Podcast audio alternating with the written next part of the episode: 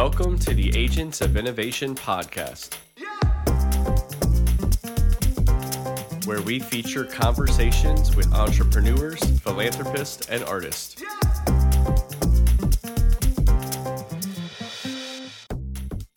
Hello, and welcome back to the Agents of Innovation podcast. I am your host, Francisco Gonzalez, and I want to thank you for joining us here on episode 67. On this episode, we have a fantastic guest, Will Dowell. Will is the executive director of Behind Every Door. They are a nonprofit organization that utilizes community centers to run on site programming and create access to resources in low income apartment communities in Dallas, Texas. I was privileged to be able to sit down with Will in his office for this interview. And his office is in a restored home from the Victorian era. And what's cool is they're not just the only one, they're in a little neighborhood of other restored homes from that era. And it's just um, just maybe a half mile, a mile to the heart of downtown Texas, really close in this revitalized neighborhood. The neighborhood was revitalized with the leadership of the Meadows Foundation.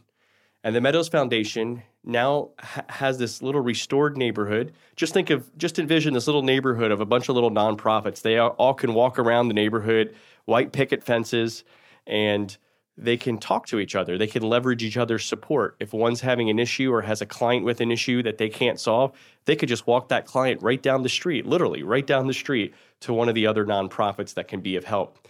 And the Meadows Foundation is providing basically free housing, although I never like to use the word free because someone's paying for it. Let's say complimentary housing to all of these nonprofits for up to 10 years. And that really gives them a great start to save some funding that they might put towards capital and instead put it right towards the people they're trying to serve. In the meantime, they're building their organization and they're fi- trying to find their new permanent headquarters, as Behind Every Door is doing right now. But we're going to learn more about all of this and everything that Will Dowell has been doing with Behind Every Door and some of his past life experience as well. So stay tuned for that interview. Also, at the end of this episode, we're going to hear a song from Green River Ordinance called Better Love. Now, on episode 66 of the Agents of Innovation podcast, we interviewed the lead singer of Green River Ordinance, Josh Jenkins. And Josh, we played one of his new solo songs on that episode, but on this one, we're going to go back to his band, Green River Ordinance, and play one of their really great songs that I think will jive with this interview. And this song is called Better Love. So check out Green River Ordinance and Josh Jenkins. And also, don't forget to visit the Agents of Innovation website at agentsofinnovation.org. All the links to our Facebook, Instagram, and Twitter pages are right there. We also have blog posts for all the past episodes. So as I mentioned, we're on episode 67, but we've had 66 other amazing guests and you know all sorts of entrepreneurs, philanthropists, and artists on this podcast, and it's really just been something. What a journey to see all the different people we have talked to and covered and more people you can learn about. If you're if this is the first episode you're coming on for the Agents of Innovation podcast, I encourage you to go to the website, look at some of the articles and blog posts that we've done on some of the other guests, and if you want to listen to the full interview, I encourage you to do that because many of them are very evergreen and can last beyond just the time that they were recorded. So thank you so much we really appreciate it. And if you haven't yet done so, please subscribe to this podcast on any of your podcast players and write a review if you can. It really helps bump us up in the ratings and help more people learn about the great guest we're having on the Agents of Innovation podcast. But now let's get to our interview with Will Dowell.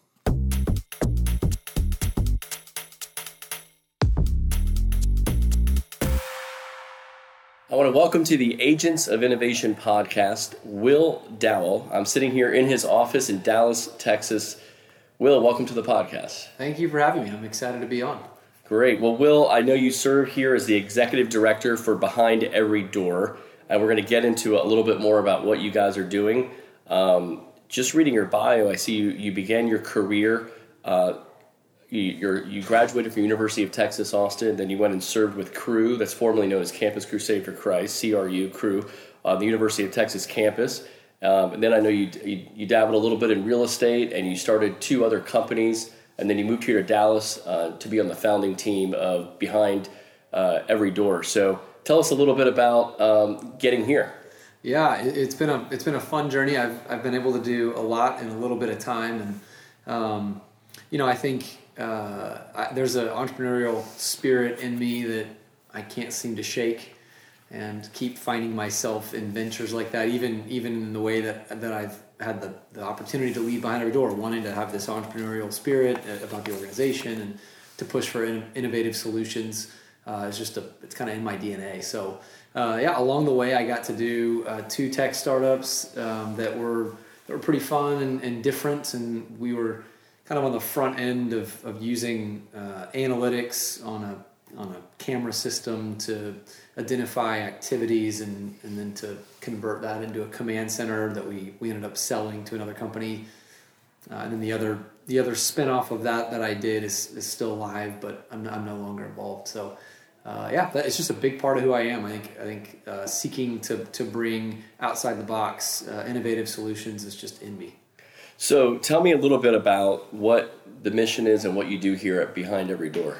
Sure. So uh, as brief as I can say it, um, we want to change the narrative and the experience of poverty, and we think that that poverty is is both uh, physical in nature. I mean, there there are real effects and experiences that people have um, but it's also a mentality, and I think it's a mentality that uh, we see across the board in everybody. Uh, I mean, there's ways that I that I have kind of uh, what some have called the scarcity mentality uh, that I think can affect how I live my life, and uh, that's not exclusive to somebody who who might have asset poverty. Uh, it could be somebody who um, who is not having issues with asset poverty might still have a scarcity mentality. And so that's at the crux of what we do. We, we want to confront, uh, change uh, the narrative and the experience of poverty. And so the way we do that is we run community centers in neighborhoods that are typically uh, where there's a lot of asset poverty. And so, so, before we go forward, can you explain this to the listeners, uh, the terms asset poverty and then scarcity? Yeah, sorry. Great, great question. Um, so uh, scarcity mentality, I mean, I would say is is just a it's a belief that there's not enough. Uh, there's not going to be enough, and so I think that can that can rear itself in two ways. One would be, you know, greed. Let me keep more for myself because I'm afraid that that, that I may run out. Uh, and the other one is, um, I'm not worthy of that, or I I don't have access to that, and so I just kind of isolate myself, or and sometimes I you know forced into isolation and uh, and don't have access to those resources. And so, uh, what it ends up doing that we see is just how I live my life, how I make the decisions that I make, um, how I how I see the world, how I see others, all gets impacted by that kind of a mentality versus um, more of a, an abundance mentality, which would say there's more than enough, and you know, I have access and so do you, and let's make sure that you know we all have as much freedom as possible and that we can have access uh, to, to those things as much as possible. So it's rooted in, in really a, a belief that, that freedom uh, is what is what really God created us to live within. So the scarcity mentality is that something uh, very uh, much more specific to people who live in poverty, or can other people who maybe uh, have more means uh, also have the scarcity mentality? Yeah. So we believe that anybody can have it, mm-hmm. and I think we see it equally in both scenarios. Uh, I mean, I think you know there are times where I, I meet with um, some of our donors and um, they may they may have that bent. They may think that way. You know, let me. I need to make sure that I can keep a little bit more for myself, um, out of fear that they may run out. Right. And I would say that's a scarcity mentality uh, versus somebody who's saying, you know what, there's more than enough. Let me let me give. Let me share. Um, and that's not to say that you can't be generous and have a scarcity mentality, um, but I think. Uh, I don't think scarcity mentality is isolated to one group of people. I think anybody can have it. That's what we see. And then the uh, the other asset poverty. Asset yeah. Poverty. So uh, when I think about you know asset poverty being uh, I mean assets. So just not having a means to to own. Mm.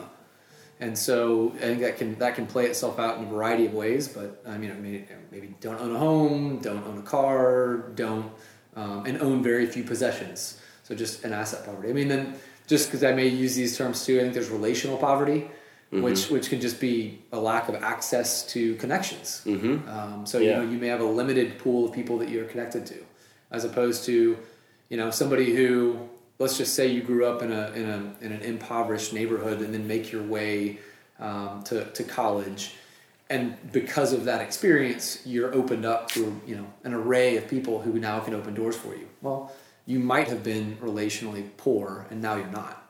Um, so. so. what are you guys doing uh, to help people with, with either asset po- poverty or uh, that have the scarcity mentality? Yeah great question. So we run community centers in um, in neighborhoods where there's going to be a lot of asset poverty a lot of relational poverty.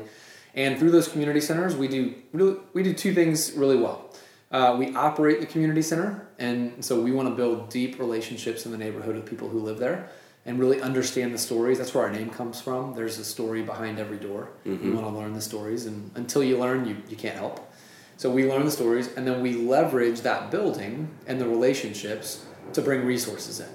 And so uh, the the other thing that we do really well is we operate a, a program for kids and families. Uh, it's an after school program that runs year round, about well 46 weeks out of the year, and we focus on four areas: uh, social emotional health, literacy, uh, spiritual health, and what we call discovery, or you could call it enrichment activities. Great. And so, about how many of these community centers do you operate? Sure. So right now, uh, we've we've operated a total of five thus far. I think that's right. Um, but right now, we're, we're running two. Both are owned by the Dallas Housing Authority. Um, and they have community centers located inside their apartment communities.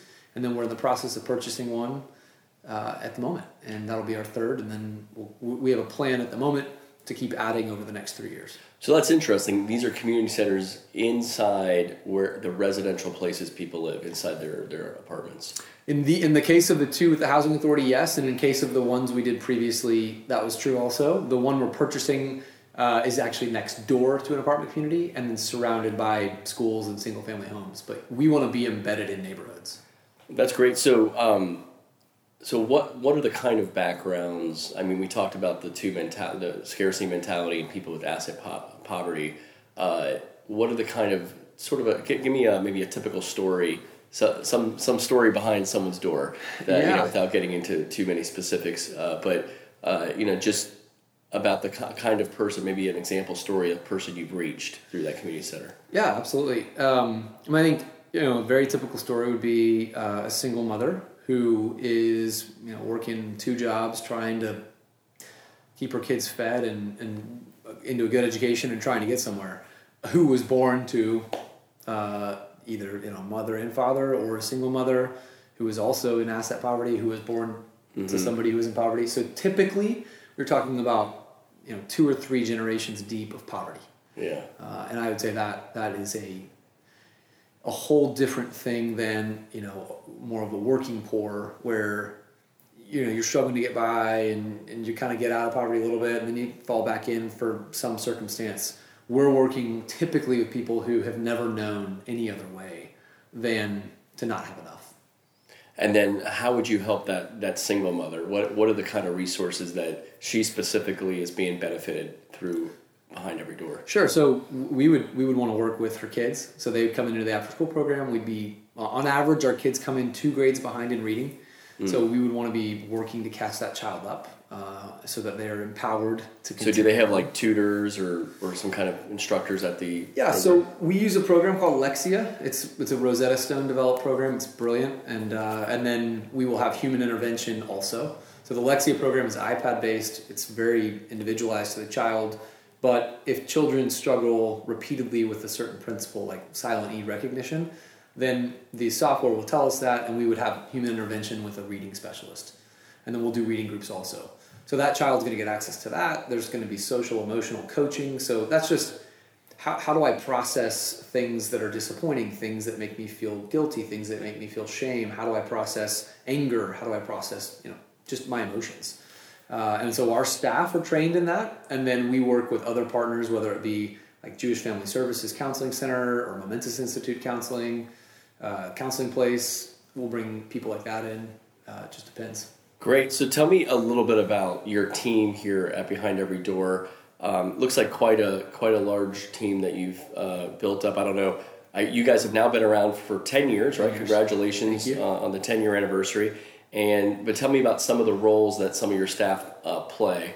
Um, Yeah. So this is you know uh, a, a huge thing for me is I love building uh, teams and I love building culture, and I think uh, I think culture becomes the uh, the environment and, and really a, another team member, another leader on your team that can um, cultivate your team and also protect your uh, who you are as an organization. And so, who we have on our team are absolutely amazing, overqualified uh, staff members who believe this is you know work that either God has called them to do or just part of their own inner drive, and um, and so they're they're giving up other opportunities to be here, and so that's huge. I mean, we've got a lot of master's degrees uh, with people who could be doing something else, but they are choosing to be here. and what are some of the types of things they're specifically doing? Like what uh, what kind of roles are are are they engaged? Is, I mean, is it counseling? Is it mentorship?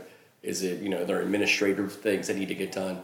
Yeah. So yes to all of that, and um, and and then I would say, you know, in addition to those, you're talking about running, you know, sports programs and leagues. You're talking about um, really designing and developing uh, innovative programs to address literacy. And so, how do we put together uh, a Lexia that already exists and pair that with a human intervention, and then pair that with reading groups, and then pair that with with other research, you know, driven methods, and put those pieces together in a unique way.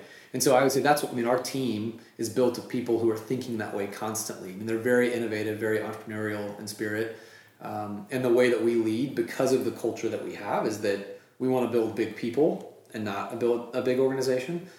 Uh, I think our organization has grown because our people have grown, but ultimately we have incredible staff. That's it- it's what defines us, and uh, I think it's what has made us who we are today. So, uh, tell me a little bit. I know uh, you're a person of faith. Um, you you were uh, once with Cru, as we mentioned, uh, and and also I heard you talk a little bit about some of the people here on staff have been called uh, to to this, and and and also that you do have a spiritual dimension Yep. in your programming. Tell me about the the role that faith plays in the organization and the people you reach. Yeah, so I mean, faith is absolutely the why. It's what drives us. I think it, it would be a, a common thread for this organization. Uh, and I would tell you that we believe that you know God has created everybody with unlimited freedom, and that He wants us to experience that freedom in the fullness uh, that He intended for it to be, uh, and that um, through Jesus and through the Holy Spirit, we now have access to be able to manage that freedom well. And so, even the way that we've designed our programs is designed where we, we say to, to anybody who would come through our doors, hey, you're a powerful person and you have freedom. So, you can make whatever choice you want. If you use your freedom to harm other people or you use your freedom to, to create a bad situation, there are going to be consequences. We may ask you to leave. Uh, you can always come back tomorrow. But we expect you to use your freedom well. And, uh, and we want to do everything we can within a, a what we call a choice based environment, supportive of freedom, uh, to train you to use it well and, um, and then let you go. So I think you know that, that idea, this idea of freedom, is direct for us, it's directly attached to how God created us to be. And it, I think it, it definitely drives everybody here uh, in what we do. How do you? Uh, you mentioned that a couple of your community centers are in uh, residences. Yep. Uh, the new one you're building is near one, but how do you sort of uh, do you do marketing? Do you do? I mean, how do you tell people, hey, we've got s- some uh, ways to help you, you know? Sure. But but but also on the flip side of that, do you ever feel uh, like you're talking down to people? How do you not like sort of talk down to them? Like like you've got a problem. Uh, Yeah. we, we're here to help, but why, why are you telling me I have a problem? You know. So I mean, what what, what uh, how do you reach people? How do you get them involved in the programs? This is such a great question, and love that you're asking it. I, you know, um, we want to enter in as peers. Uh, people are not a problem to be solved. we don't we just don't believe that and so we want to go in um, believing that everybody has been created in the image of god and we're going to honor that. And so how do i go in and honor every single person i come in contact with? So I, I said at the beginning behind every door we believe there's a story behind every door. So we quite literally are knocking on doors and we think it's an, a way to honor somebody. Hey I'm, i want to come to your home and you don't have to let me in your home and you're certainly not going to let me in your home before i earn your trust. Just like I wouldn't let someone in my home without earning my mm-hmm. trust. And so we we honor that, and we we work to build that trust. We work to listen. We we we learn. We work hard and take the time to do that. And um, what we have found is that as we create more of these peer-like relationships where we're honoring one another, uh, that is the way that we're able to uh, avoid. Uh, I don't necessarily like that word, but um, not um, get ourselves into a situation where we, where we we begin to believe like I'm the hero and I'm here to save everybody. That's just not true. The people who are facing poverty are the ones who are closest to the solution. Uh, mm. They know their their deepest needs. They know exactly what it would take. And my you know my job is to go learn from that person.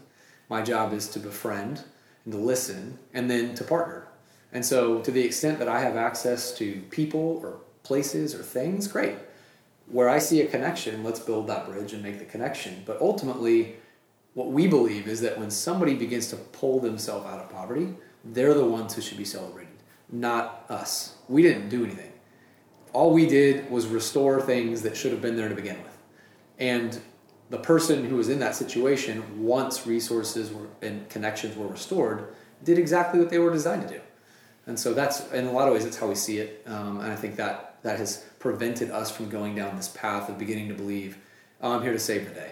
No, we're here to restore and and um, and walk alongside and, and really let people be who they were made to be. That's excellent. Um, a, f- a few years ago, I don't know if you've come across this book, but a few years ago, I read this book called Toxic Charity, mm-hmm. and you know, I've always, I'm, I'm, obviously, I have a podcast where we, we, we feature people with all sorts of charitable organizations. So I'm a big believer in, uh, especially in private charity. But of course, there's also, you know, um, local, state, federal governments are involved in nonprofit charitable organ, uh, type, type activity as well. However, this book basically outlines that charities, even private sector charities, uh, could be uh, making people dependent, making the people they're serving dependent on themselves or on the charity or on just always having somebody there in need, whether it was from a natural disaster or whether it's a community project. And yet these cycles of poverty continue because the dependency, whether it's coming from uh, aid from the government or aid from a charitable organization, is uh, sort of not helping them people. But it sounds to me uh, like your organization is trying to help people help themselves a little bit yes. with with pulling along resources. Tell me uh, one if you've read that and you have some thoughts on that uh, or on that or on that subject and how how you guys maybe are doing something like that. Yeah, I, so yes, I think we are. Um, I have read I've read parts of it, um, and I would agree. You know, I, I would say hopefully this is the most succinct way. And it's still going to be longer than I want it to be. Way that to respond. I'd say um, you know, I think charity comes with this belief, and you alluded to it, that uh, there are two parties and one is greater than the other, and versus investment, where the, the parties really end up becoming equal, but there is a partnership with an intended, you know, outcome where both win. Right. And um, I, I think we look at it through the lens of investment. How can we invest in a, in a neighborhood? And in order to do that, you have to listen to, to the place where you're making an investment. Um, I mean, if I'm going to go invest in a technology company, I'm not just throwing money at them because I feel bad for them. I've researched, done my homework. You know what? I believe this is possible. I've, I've asked them questions uh, to understand exactly where the money's going, and then I give, and you know, best case scenario, we both win. Right. Uh, we we want to go into communities and listen because that community knows what they need best, and we just want to make the connection to resources that that again, you know, I look at this and I think they should those resources should be there.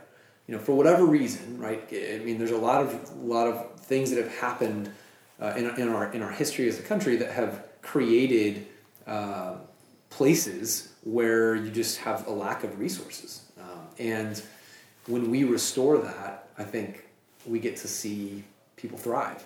So that's that's how I hope that answers your question. That's kind of how I see it. Yeah, I also noticed you you mentioned earlier some of the resources you're using.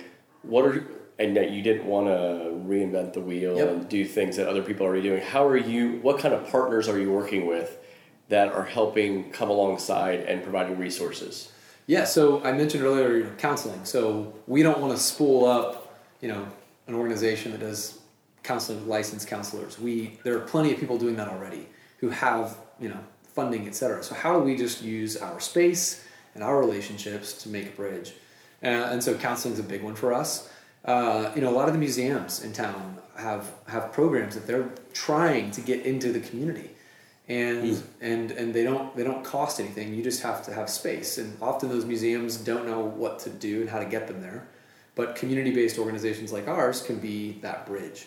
So we, we would bring museums in and, and allow them to host something there that, that the residents and the community could get access to. Um, gosh i mean uh, the Department of Agriculture has has you know programs that provide meals uh, to people who live in, in asset poverty, and so we want to be able to leverage an organization like that. We don't need to be spending time making food when there's organizations who do that well, but we have again a place and access to relationships. Let's make a bridge and connect the two. So, um, I mean, there's I could go on. There's just a Yeah, those are some great examples. Well, let me ask you something, Will. Uh, how how is your organization funded? Sure. So we are predominantly funded through private donations uh, of individuals.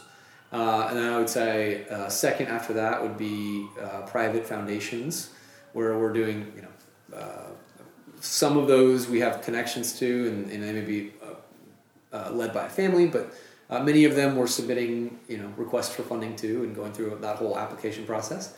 And then, um, yeah, so individuals and, and really grant making. We have some corporations, some businesses that would that would get behind us, but really those are the three main. Do you do any? Do you get any government funds?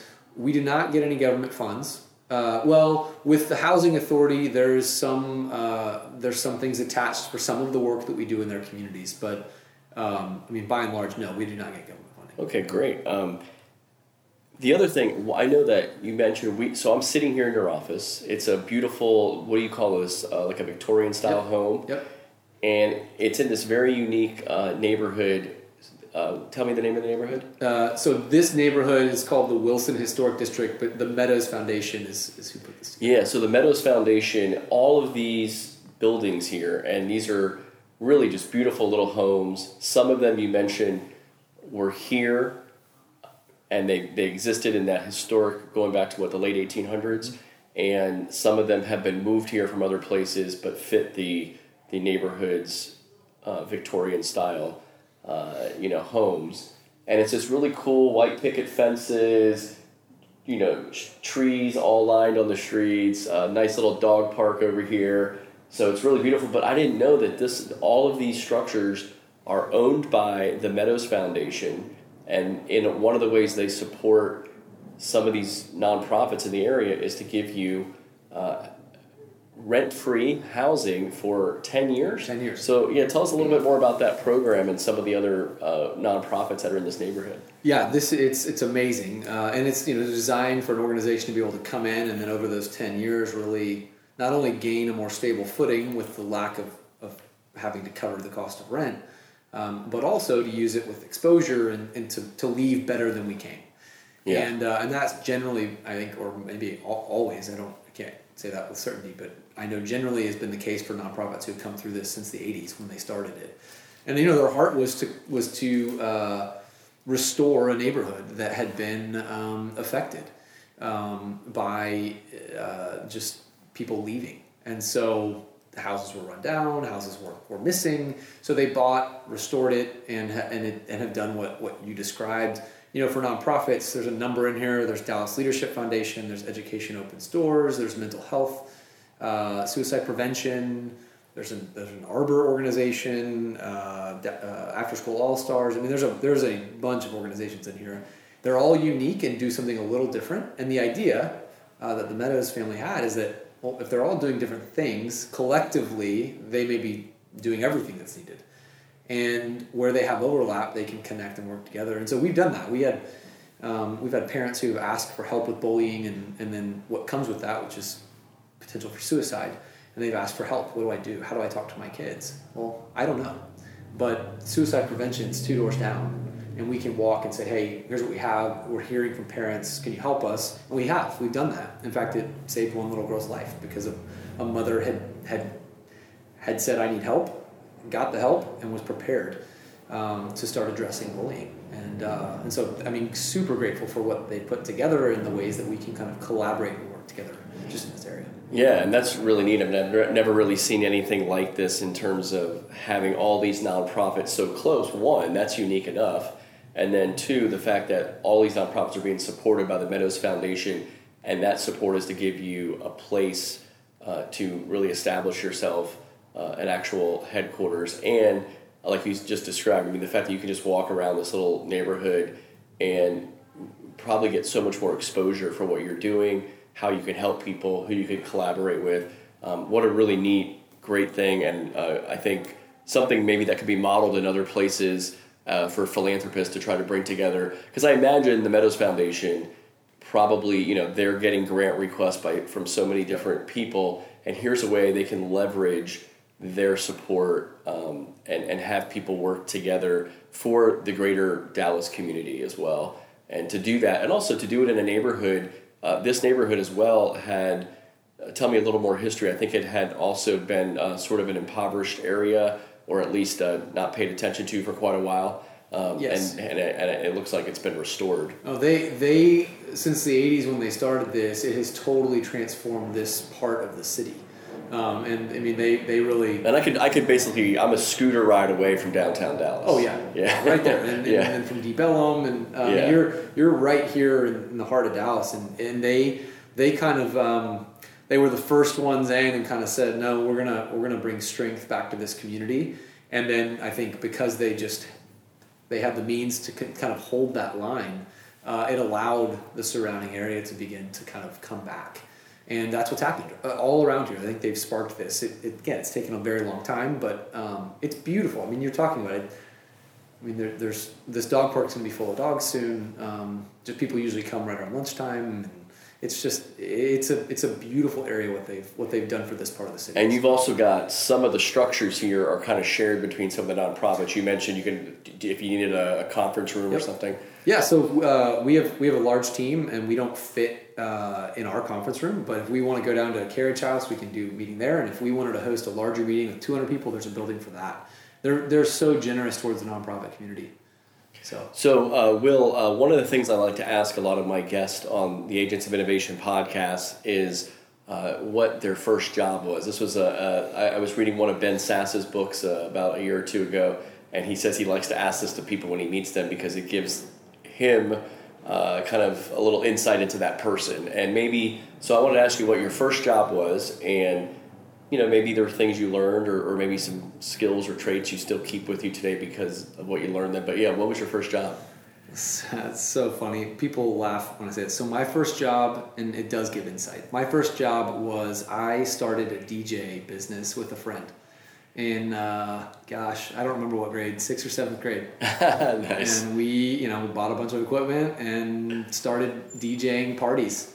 So you grew up in Houston, right? Yes, Yeah. I did. So we did that in Houston. We, and we, man, it was the early days of of uh, of you know music, being able to download music on the internet, and, and we had books and books of CDs, and Yeah. and we would have the computer, and uh, anyways, we we built the business, and we we would add equipment, and we were able to begin booking bigger kinds of parties, and we did it all the way through high school. My my business partner in it actually took everything and took it to college with him and continued doing things there. I, I didn't, but uh, yeah. Now, when you're talking DJing, are you were you spinning records, or were you just basically having a playlist at, at weddings and things like Yeah, that? no, so it was both. Uh, and, and we would do both, and it, we would spin. Um, th- uh, this was like right when they figured it out, but uh, you could put CDs in, in these. Um, I, they're like turntables for CDs, and, and there's digitally you were able to scratch. And uh,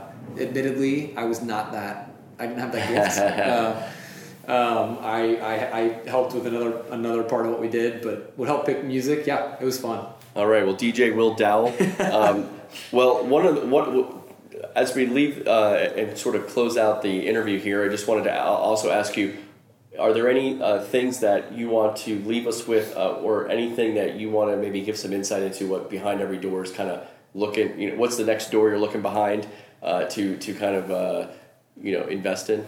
Yeah, I mean, we're really excited about this community center that we're we're going to purchase and then renovate. Uh, we think it's a it's a model that can be scaled, and um, we think there's been a huge impact in the last ten years, and now we think this is a way to grow it going forward.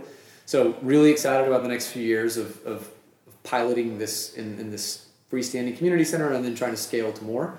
Uh, and then, you know, I think if I had you know a final thing, I'd say in the last 10 years what i've learned more than anything else is that when we sit with other people and have dialogue and listen truly listen not just to hear but to understand what's being spoken i have seen more common ground i've seen more friendship i've seen i've just it's amazing what happens i think that's my biggest thing uh, is just to see more of that that we would go knock on somebody's door uh, figuratively or literally and um, and get to know that person, seek to understand where we disagree, seek to understand all the more, uh, and um, just the beauty that it brings uh, when connections are made like that. Yeah, you know, we live in um, we live in very polarized times. We're constantly being told this, and we we oftentimes experience this, uh, and also we live in a I think a time that a lot of news is nationalized and internationalized and and, and yet we sometimes forget um, that we live in neighborhoods and we live right next to people that we could help or that we could just be friends with um, and we could understand like you said. So i think it's great that what you guys are doing um, just getting to know people behind every door and let, tell me a little bit for people that want to learn more uh, where can they find you where, what's the website all that sure so you can find us on on facebook or uh, instagram just with behind every door and uh, likewise, our, our web address is behindeverydoor.org. And if people are so if people are looking for resources, they can do they can go there. If they're what about people who want to uh, maybe they want to donate or maybe they want to volunteer? Are there opportunities? Absolutely for both. Yeah, and, and those. I know as a development person, there's always opportunities to donate. Yes, but also no, sometimes people want to give their time. Absolutely, and I would say both. And if you found, if you went to social media pages or our website, you can find opportunities for uh, giving time or money. Both are, we need both, and um, and the opportunities are there. Great. Well, Will, thanks for being Will Dowell here on the uh, Agents of Innovation podcast, and thanks for welcoming me to your beautiful offices in Dallas, Texas. Thank you for having me on. I, I'm glad you came. Thanks. Thanks.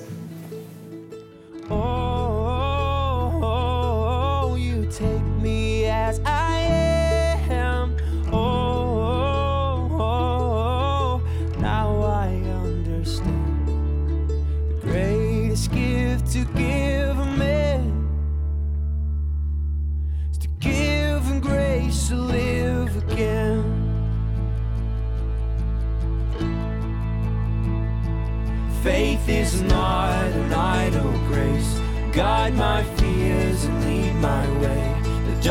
heart that you have saved, I can't